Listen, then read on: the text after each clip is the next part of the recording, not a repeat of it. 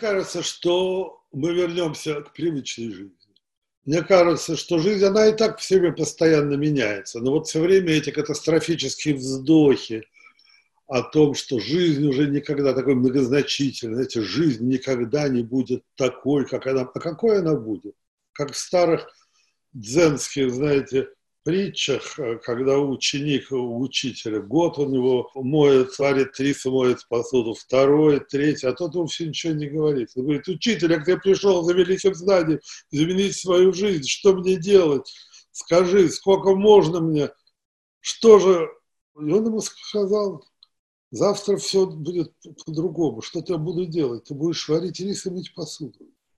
Понимаете? Это все равно есть некая непреложность, непреложность. Также каждый из нас будет варить свой рис и мыть свою посуду, посуду своей жизни, понимаете? И мне кажется, что я, может быть, не знаю, я, может быть, могу звучать высокомерно, но для меня э, карантин такой, это некоторые испытания души на прочность, человека на прочность. Понимаете, если ты, ты можешь себя заполнить. Если ты не заполняешься внешними, вот то, что ты куда-то вышел, что-то купил, куда-то кого-то увидел, где-то там все говорят, как же это арест, это арест. Это, мне не кажется, что это арест. Арест – это что-то гораздо более страшное.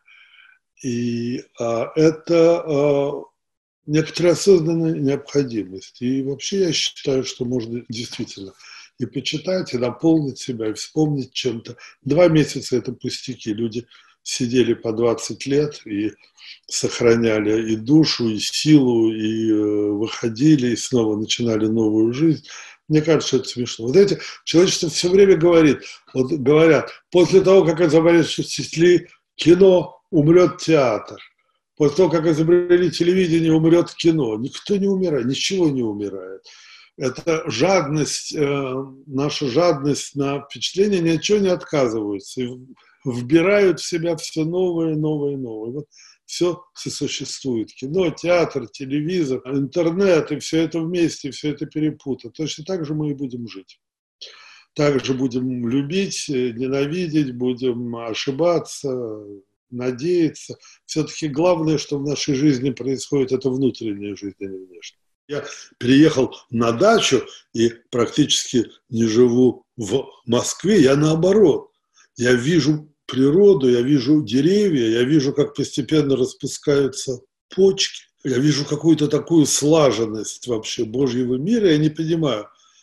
Я где-то слышал, мне так понравилась эта идея, что на самом деле у, мира было два творца. Один занимался растениями, а другой животными и нами в том числе. Тот, который растениями, действительно, я подумал, у, растений совершенно иной, во-первых, они идут от земли к небу, они все вертикальные, животные горизонтальные.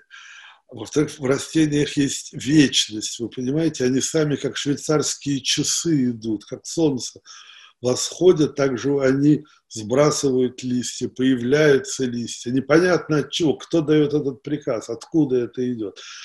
Я, и это ужасно интересно. Я наоборот чувство гармонии, причем оно именно вот от этого природного такого заводного какого-то механизма. А, сухой виноград, как плющ, понимаете, это похоже на мотки колючей проволоки, он ломается, это огромное какое-то там на сухом дереве у меня растет. Просто металлолома какая-то, горы металлолома. И кажется, что его только можно обрезать и сжечь. Он ломкий. И вдруг в какой-то момент, в какой-то день на всех этих многокилометровых переплетениях появляется почка, появляется ярко-зеленый листочек, появляется это. Не знаю, это... Нет, мир и не думает кончаться. Мир э, продолжает жить, и мы продолжаем жить в нем, конечно. Вы знаете, что изменилось в нашей жизни? Мы а, собачку купили во время карантина.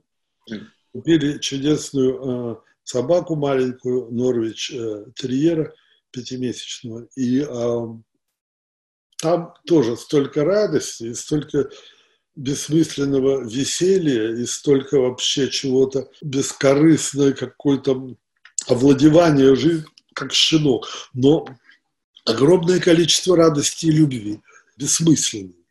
То есть, видимо, что эта радость и любовь, она включена в какую-то, а, в рисунок этой жизни, в схему этой жизни. То есть она как механизм нашего существования, она а, создателем предусмотрена. Меня удивляет, что люди, мне кажется, не подобрели, а позлели сильно. Я вижу в интернете, я, я думал, честно говоря, что наступит какое-то братство. Мне кажется, что в минуты а, таких вот, как у Киплинга в Маугле было час водопоя, перемирие водопоя, всем нужна вода, нужно там рядом тигры антилопы пьют и не боятся. Но я вижу какую-то потребность травли в людях, э, ну, в интернете. Интернет – это, конечно, неприродная вещь. Вот если есть что-то антиприродное, вот эти социальные сети. Я, кстати, думаю, а почему говорят все социальные расстояния между людьми? Это не социальное расстояние, это физическое расстояние. Социальная дистанция, социальное расстояние – это когда она леди, а он э, крестьянин. Вот это социальное расстояние. А почему все, все говорят, не соблюдайте социальную, социальную дистанцию, мне кажется, это вообще неправильно. Но то, что вдруг накинулись на Чулпан Хаматову, то, что вдруг накинулись на какую-то блогершу, которая что-то сказала про женщин, которые бьют, и вдруг какая-то волна ненависти, и Чулпан Хаматова, и она такая, она плохая, какая-то волна волна злобы, волна злобы, и вообще Билл Гейтс нас хочет чипы всем поставить, и все это, и вакцина убивает, и все. Какой-то в, в людях почему-то много всколыхнулось тайных, подавленных каких-то ревностей. Эм, ну, не знаю, ну что делать. Вот у Димы Быкова есть а, старая идея, которая всегда казалась мне а, довольно безумной, что человечество будет разделяться на два а, подвида. Вот одни, которые будут оставаться в каком-то старом мышлении, и новые будут появляться там, я не знаю, что люди индиго, дети индиго, которые гораздо быстрее думают, понимают, у которых нет этой жестокости. Не, не знаю, может быть, действительно этот карантин как-то злых оставят со злыми, а те, кто могут это воспринять как возможность жить а, по-другому, чувствовать по-другому, они уйдут куда-то вперед. Но это все, мне кажется, досужие домыслы. Я считаю, что ничего не понимаете, была война, и люди отряхнули войну и начали жить. Люди сидели в лагерях, и настоящий, так сказать, солдат никогда не любит рассказывать о войне. Я плохо как-то верю, так же как старый э, политзек не рассказывает, как он жил в лагере. Это куда-то другое уходит, а жизнь продолжается. И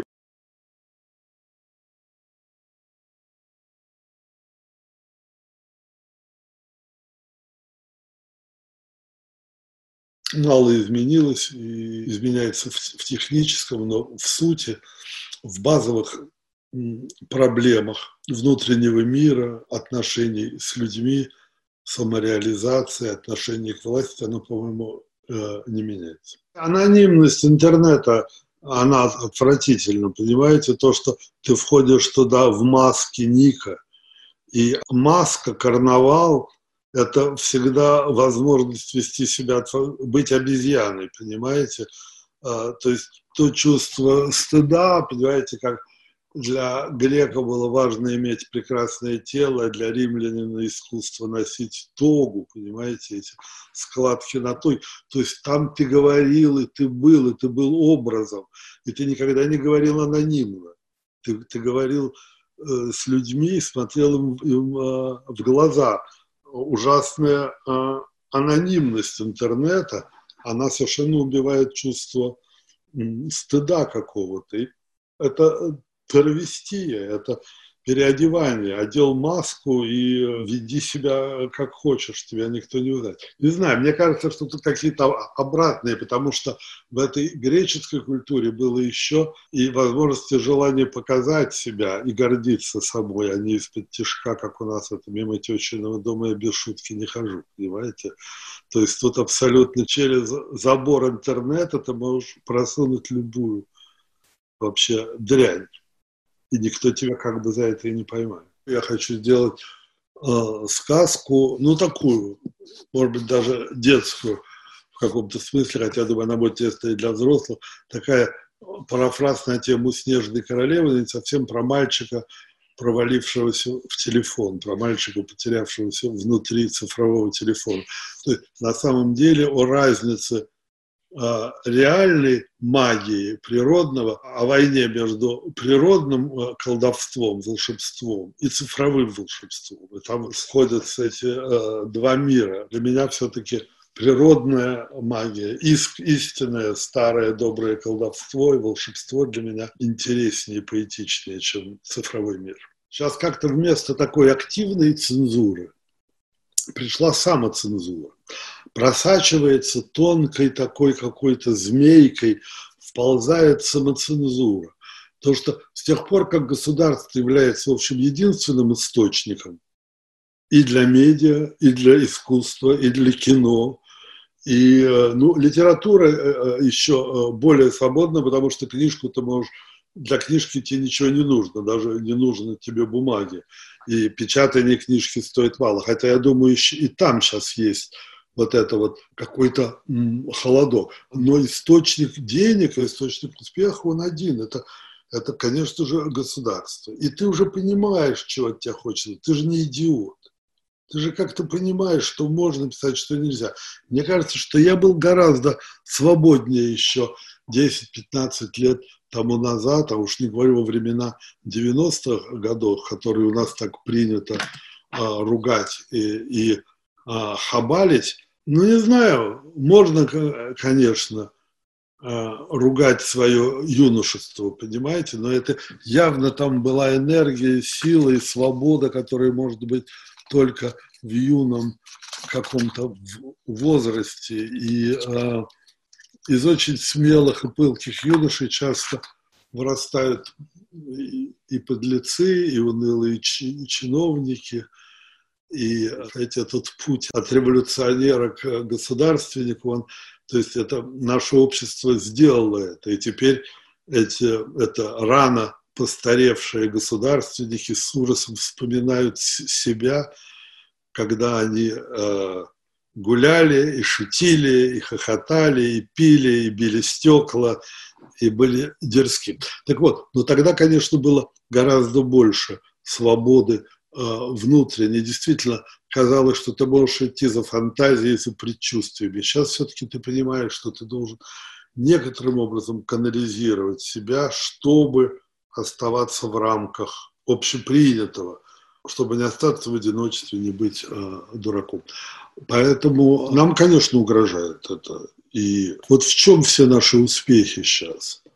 Наши успехи в делании денег появился целый ряд фильмов, который зарабатывает, глядит, джекпот, прямо опустил какую-то монетку, вроде бы небольшую, вроде бы там нет ни какого-то волшебного замысла, ни волшебного чего-то, ни потрясающей актерской игры, никакой Шостакович туда музыку не написал, понимаете, никакой Смоктуновский там не сыграл, и даже Олег Борисов там не играл, а просто играл нормальный хлопец какой-то, понимаете, ну хлопец играл. Югослав, холоп. И вдруг на тебя посыпался золотой дождь. Вот они наши достижения. Но э, фильмов, которые, так сказать, прорывают какое-то мышление, разрывают, которые ищут дороги в, в будущее, у нас их нет просто. И вот Звягинцев, он тоже, но он тоже как-то иссякает, я чувствую, ну сколько можно это. Он говорит все-таки об одном и том же. Иногда, бывают иногда фильмы свежие, которые хотя бы, ну как, например, а, я не знаю, там, у Сигарева, вот, Хант, вот этот, Витька Чеснок, как вот, да. Но все равно это фильмы, не открывающие новых, понимаешь, ну, как Тарковский, не знаю, там, как Климов, например, как Герман, который открывал какие-то пространства новые. Это очень жалко, потому что мы, конечно, в России, она все-таки очень сильно, всегда была оригинальностью, понимаете, а, она была сильна вот этим перепадом между а, новым дворянством и новым рабством, этим вечным дворянством и вечным рабством, поиск духа, какой-то там в их смыкании вырывался какой-то пар а, таланта неистового. И вот сейчас вот, конечно, у нас этого нет, потому что мне кажется, что мы живем в мире, где такой яркий талант, пророческий, безумный, э, э, не востребован совсем. Я по себе это вижу. Мне хуй, вот видите, ну я буду делать цифровую сказку. Хорошо, ну цифровая сказка. Ну, может быть, хороший фильм, может быть, милый фильм. Может быть, симпатичный. Но это не прорыв. Вообще, да, это ведь не кино. Потому что кино – это когда ты пишешь сценарий, получаешь немного денег, так-то там, чего-то за три месяца мастеришь, потом полгода монтируешь, и потом это или интересно, или нет. Да, это какое-то ну, это не знаю, какая-то авантюра, это какое-то приключение, это сам по себе утопия.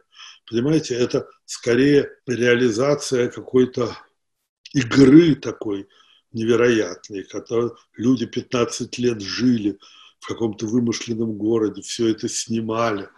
И это было какой-то система мучительных перевоплощений, подавления личности, вырывание, каких, под, подглядывания и подсматривания, и, так сказать, не знаю, может быть, это новый жанр какой-то, а, но это, видимо, и не кино тоже.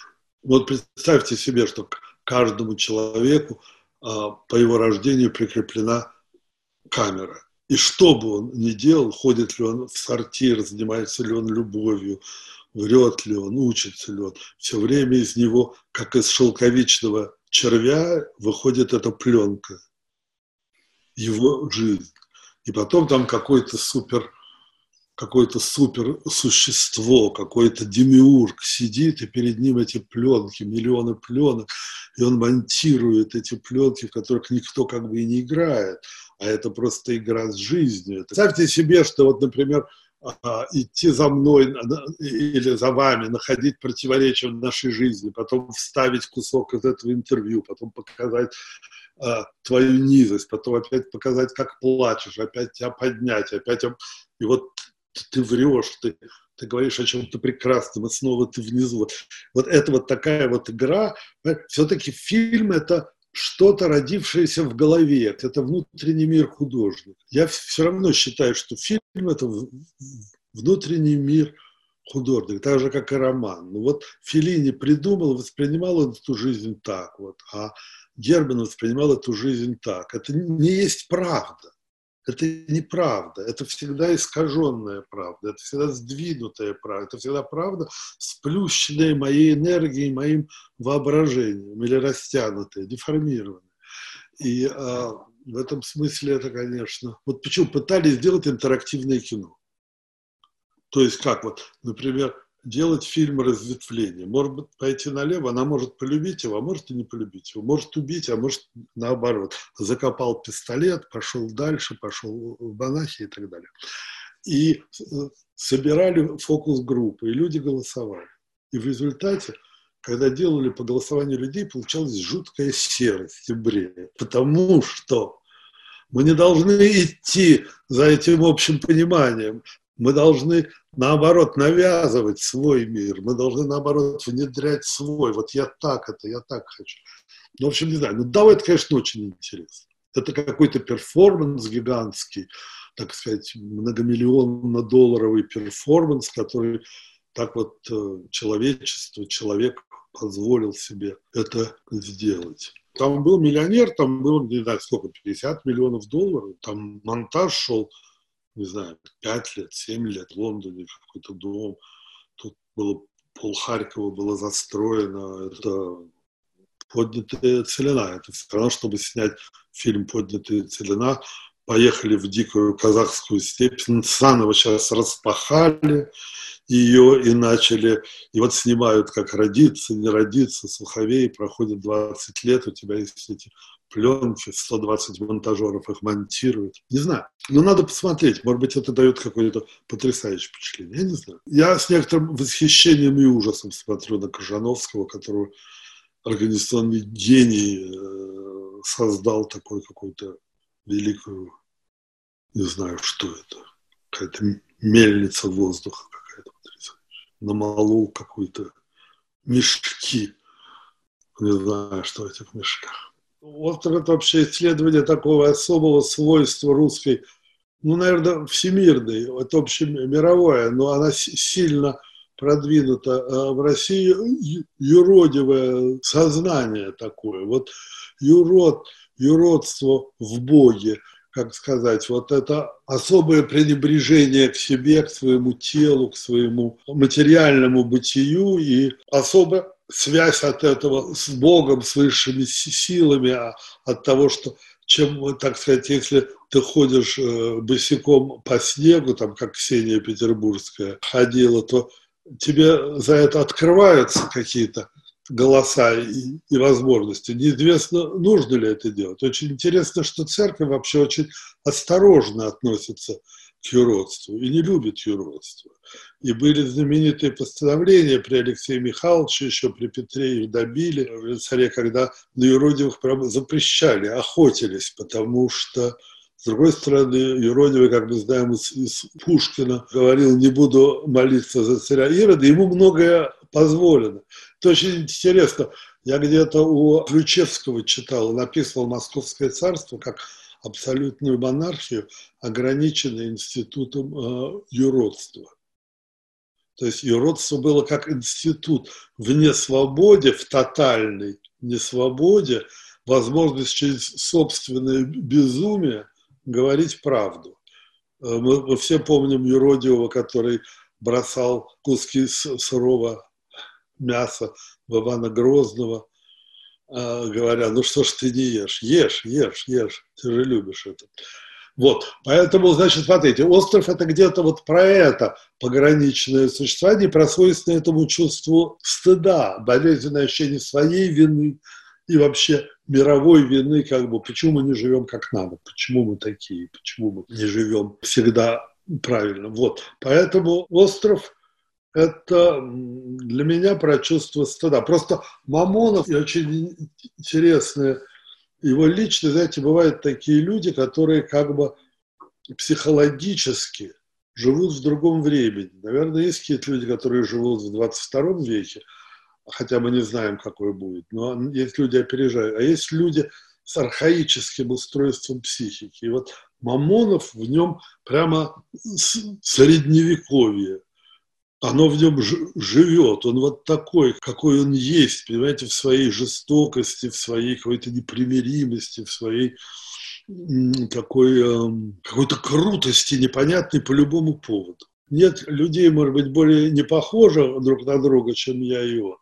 Но мы с ним как-то действительно, когда работаем вместе, мы совпадаем. И он мне верит очень сильно и безоговорочно верит, понимая, что его несет куда-то, и что я как-то хоть могу ему ставить вот эти вот правильные заборчики. Я просто узнал, какой он прошел путь, путь раскаяния и путь стыда.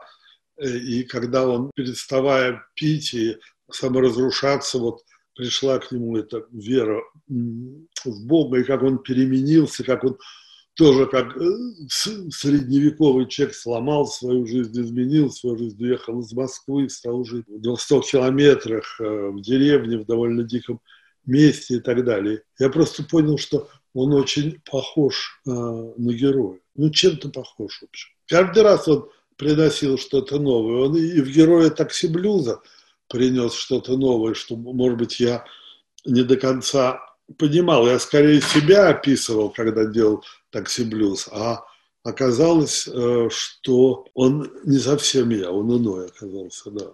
Ну, в общем, черт его. Я, когда снимал «Остров», наоборот, в Мамонове увидел в нем Ивана Грозного, прямо лицо увидел. И поэтому я начал э, снимать этот фильм, начал писать сценарий, так сказать, мучительно, вот с Алексеем Ивановым мы работали. И мне кажется, он очень глубокий, Иван Грозный, очень глубокий. И э, очень много какого-то, то, что даже вне слов объясняет в этом желании грешить и каяться в этой непомерной жестокости и убежденности, что конец света наступает, конец мира. Каждый по-своему это интерпретирует.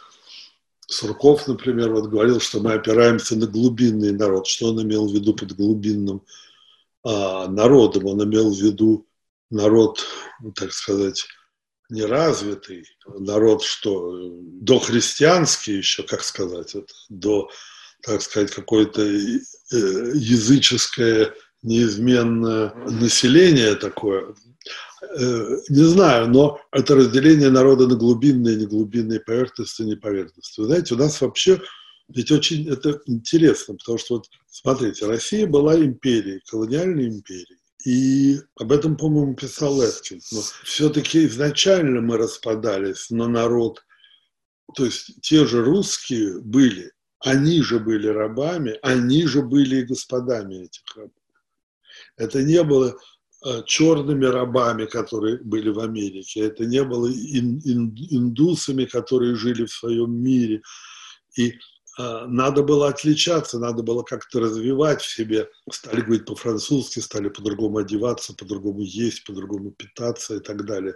Даже два, два языка пытались э, создать, чтобы не понимали э, друг друга. С одной стороны, из этого вытекла какая-то жестокость огромная, потому что а, если в Англии, так сказать, эта жестокость была к туземцам, тоже отвратительная, то у нас эта жестокость была к своим же, своих же покупали, своих же продавали, своих же били, пароли и так далее. А э, с другой стороны, все-таки выделились а, какие-то люди, классы, которые воспринимали новое, воспринимали а, современное время воспринимали это, и, и, и был широкий пласт а, населения, которое жило только тем, что отказывалось от, нов, от новшеств, отказывались от нового мышления, отказывались, пытались сохранить свое какое-то естество и самость в, в грубо говоря, в староверчестве, так сказать, У нас есть особые предпосылки, может быть, и в Америке есть тоже вот эти два класса, два два пласта населения. Я не видел это в такой степени в Европе.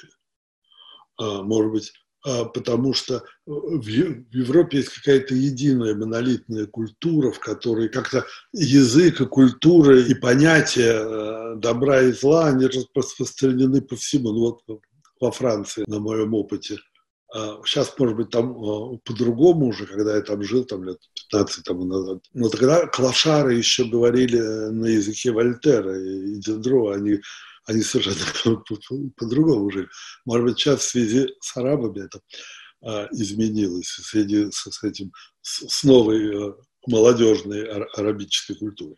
Но у нас явно есть люди, которые отрицают новое время, и люди, которые входят в новое время. Есть люди, которые ищут опору только в назад, и люди, которые все время пытаются изменять себя, изменяясь вместе с этой жизнью. Не знаю, меня всегда это противоречие волновало, еще со времен такси-блюза меня а, а, волновало, что делать с этими людьми – которые, так сказать, упираются, мучают себя, мучают своих близких, которые не хотят меняться, менять жизнь, не хотят жить по-другому, не хотят слышать новое время, новые какие-то идеалы, не знаю, новые отношения между людьми, новые отношения к другим народам и нациям и так далее. Мне стало понятно, что эти люди очень мучаются. Мы напрасно думаем, что они простые.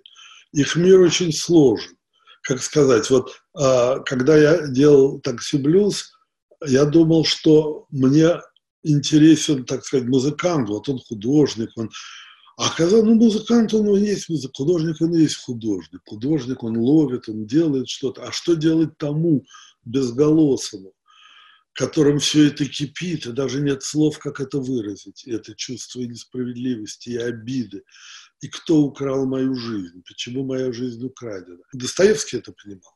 Вся сила Достоевского в том, что он а, выражал сложность этих так называемых в кавычках простых людей, которые казаются очень непростыми. Сама сущность искусства и культура, она в том, что она сокращает расстояние между этими двумя народами, которые э, живут, в общем, не очень понимая друг друга и не любя друг друга, побаиваясь друг друга. Греки это понимали, это их большевики понимали. Знаете, я когда был в Турции и видел там, как устроены эти греческие города разрушенные. Это принцип абсолютно советский. Да, в каждом городке маленьком, там на южном берегу, развалины Агора, театр и стадион. Везде, в любом городке, как у нас ставили райком, дом культуры и футбольное поле во всех городках потому что это было, это, видимо, было свой возможность переплавлять, перевоспитывать э, людей, не очень получившиеся в Советском Союзе, хотя, видите, в чем-то и получившиеся, конечно, бесспорно. Но, тем не менее, культура и, тем не менее, вот эта агора, возможность говорить и спорить, театр и стадион – это те вещи, которые все-таки вырывают людей из э, этого глубинного, природного, я не знаю, как назвать это. Можно назвать это христианским, но я не, не, не то, чтобы я такой веры, я, я не хочу быть, я не проповедник. В христианстве есть основа душевной жизни, души.